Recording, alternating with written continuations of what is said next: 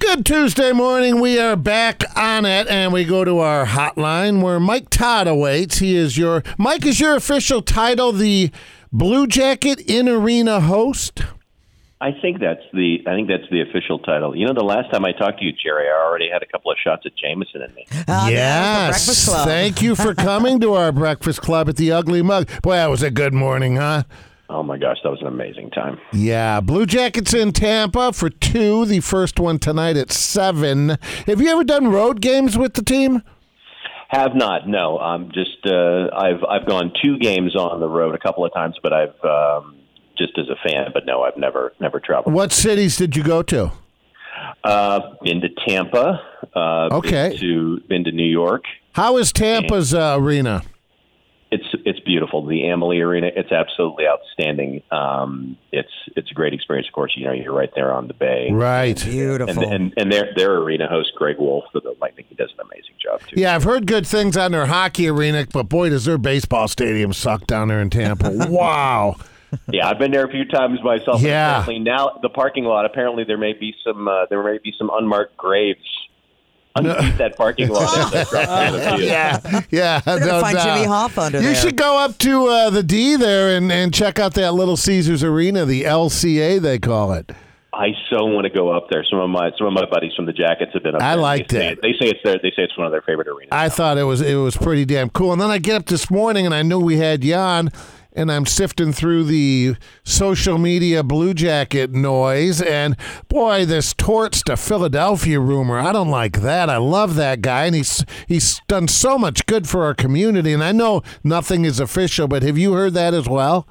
I haven't heard anything about that, and it's it's you know he is Yeah. the best. He's the best coach in Jackets history, as far as I'm concerned, and it's. I love sad him. that things are turning out the way it's sad the way th- things are turning out this this season. You, you you hope they can still turn it around, but uh, I'm a torch guy through and through. Well, so am I am as well. So the reason I wanted to have you on, and I saw, speaking of Twitter, I saw a photo of you, and you were holding up a Damn the Torpedoes album, vinyl album, which is no big deal, but you were at work. You were inside the arena uh, pregame and holding that up. How did that, uh, s- are fans bringing you vinyl now? What's going on with that? It's crazy. Um, uh, the- over over the uh, past summer uh, during the the pandemic, um, one of my buddies who works at the Blue Jackets, Dave Traub, he gave me his old turntable, and I just fell down the rabbit Oh, So I fell down the rabbit hole of vinyl, and uh, I, you know, posted it on social media that I enjoy listening to vinyl now. And some fans are like, "Hey, do you have this album?" And I've had them bring me Tom Petty albums, Uh-huh. Michael Stanley, uh, Judas Priest albums. Like somebody brought me a Ronnie James Dio album, and it's crazy. oh, that's great. So it's kind of a thing now.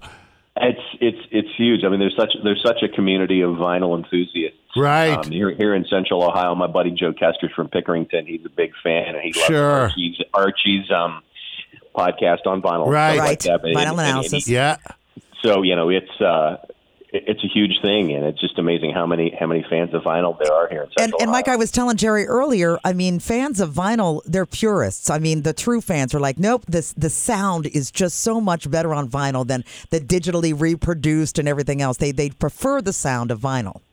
I enjoy the sound of vinyl. For me, it's the whole experience. Yeah. I do of too. just you know kind of opening up the vinyl uh you know getting it out preparing it's almost like a zen like quality to getting stuff ready to sit down and listen to it i kind of equate it to like streaming music and listening to music is cool it's kind of like having a nice cold beer but when you sit down and and you're you're listening to vinyl it's, It's like more. It's a- it's a yeah, ritual. you are it's like correct. making- it's, it's It's like, like a- making a cocktail you know? Right. yes. kind of taking the time to do it and it's just a whole experience and it's uh, like i said it, for me it's really really developed And over the there past is a year. ritual involved in it when you think about Right. how you take it out of the sleeve and how you hold it. Yeah. God forbid, do not put a thumbprint on the grooves. well, And then you- especially now. Back in the day, nobody did that. You know. right. right right Right. And then, of course, you put it on the turntable. Then you have to display the the sleeve so you, you know what you're listening to. In arena host uh, Mike Todd is with us, and Mike, the two things that really drew me to vinyl were the expense and the inconvenience. Yeah. Because once you start dicking around with vinyl, you're immediately reminded, wow, there is nothing convenient. But like you said, it's the ritual, it's the whole So how many do you have in your collection now? Because I got quite a collection that I bought. Oh, I've I got- didn't collect. I just bought Just someone's bought. Right, collection. Oh, I've I've got I've probably got at least a, a, a hundred right now, which is small to some col- you know, for some collectors. You know, they've got just walls and walls. Yeah, no of doubt. vinyl and stuff like that. But you know, you, you first you start with the essentials, and then and then after that, you kind of you find you go you find yourself at yard sales or flea markets. or- And I- the other thing. Go ahead. Go ahead, go ahead, Christy. I'm sorry. Uh, well, the convo down at OU, uh, and I took, and I told Jerry earlier this morning, I had quite a nice vinyl collection uh, in the 80s that I decided, oh, I've got these uh, wooden peach crates full of my vinyl records. You and took my them all record- to college. And I took them all to college, and guess what? At the end of my freshman year, they were all stolen.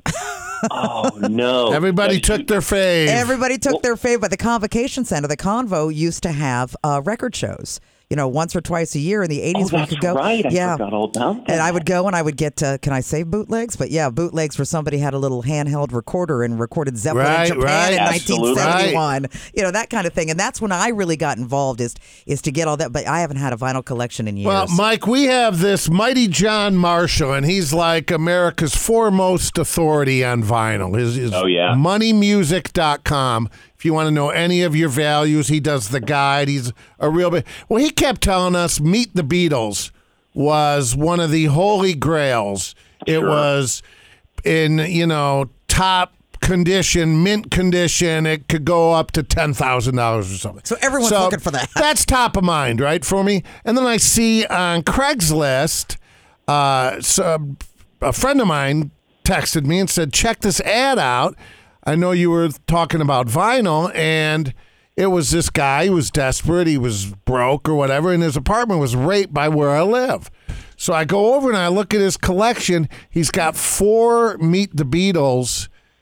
And now they're not in Mint total mint, w- you know, what a collector would, but if they're not tens, they're eights. okay. A seven, eight, or a nine. I mean, they are right there. And then there was a a bunch of Elvis Christmas, Elvis Hawaii Live, Sinatra. So I paid four hundred bucks. I got like two, three hundred of them. nice. And as great as it is to have the collection, nothing is worse during a move than vinyl albums. Oh, absolutely. Got it. You got to lug those Oh things. my Album. God! Of all things to have to lug from place to place, that damn record collection. What kind of turntable did you get from your buddy at the CBJ there?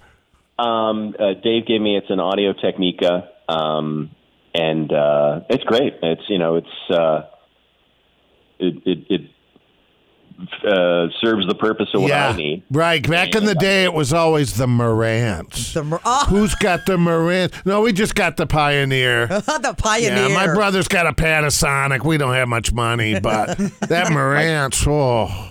My dad had the uh, had the uh, stereotypical 1970s single guy Pioneer hi-fi system Yeah. when I was a kid, and we would just I would, you know, Right. he'd want to play he'd want to play Neil Diamond, and I'd want to play Black Sabbath. Remember those speakers? Sometimes they had like the Panasonics or the Sonys. They had those plastic speakers that were even attached or detached with the wires and everything. But then there were those big floor wooden cabinet ones. You go, what, what my the hell? grandparents had that, had the TV in it, had the turntable No, on this wasn't a top. TV, just the speakers. Remember, just floor speakers. Okay, 'cause this was big a whole- wooden cabinet floor speakers. yeah, this was a whole, it was a piece of furniture. Yeah, and where then you put the, it the down. turntable was the top would open. Yes. Those those things were massive. So the Blue Jackets on the road in Tampa tonight, and then they'll go again uh, Thursday night. When will they be back in town? So anyone listening can maybe bring you a little present. No. Um, the, next Tuesday, we will actually be in town next Tuesday night, and I believe we play the uh, we play the Tampa Bay Lightning again. So um, come on out. We'd love to see you. And you know, let- once again, the, the season not going the way we want it to. I still think we got a month to turn things around, but once again, just happy to have fans back. So Yeah, you no know, I kidding. guess I hadn't. I don't pay enough attention, close enough attention, Mike. So that's the schedule in the NHL. Then they do four, they do two and two, home and it's almost like home. a baseball schedule. It's almost like a baseball Ah, schedule. when right you have a- a series on. against a team. Yeah. All right. Well, we look forward to uh, hopefully getting into the arena and seeing you next Tuesday night. Thanks, buddy. Good Thanks, luck Mike. collecting your vinyl. All right, thanks, guys. Appreciate you. All right. Bye bye.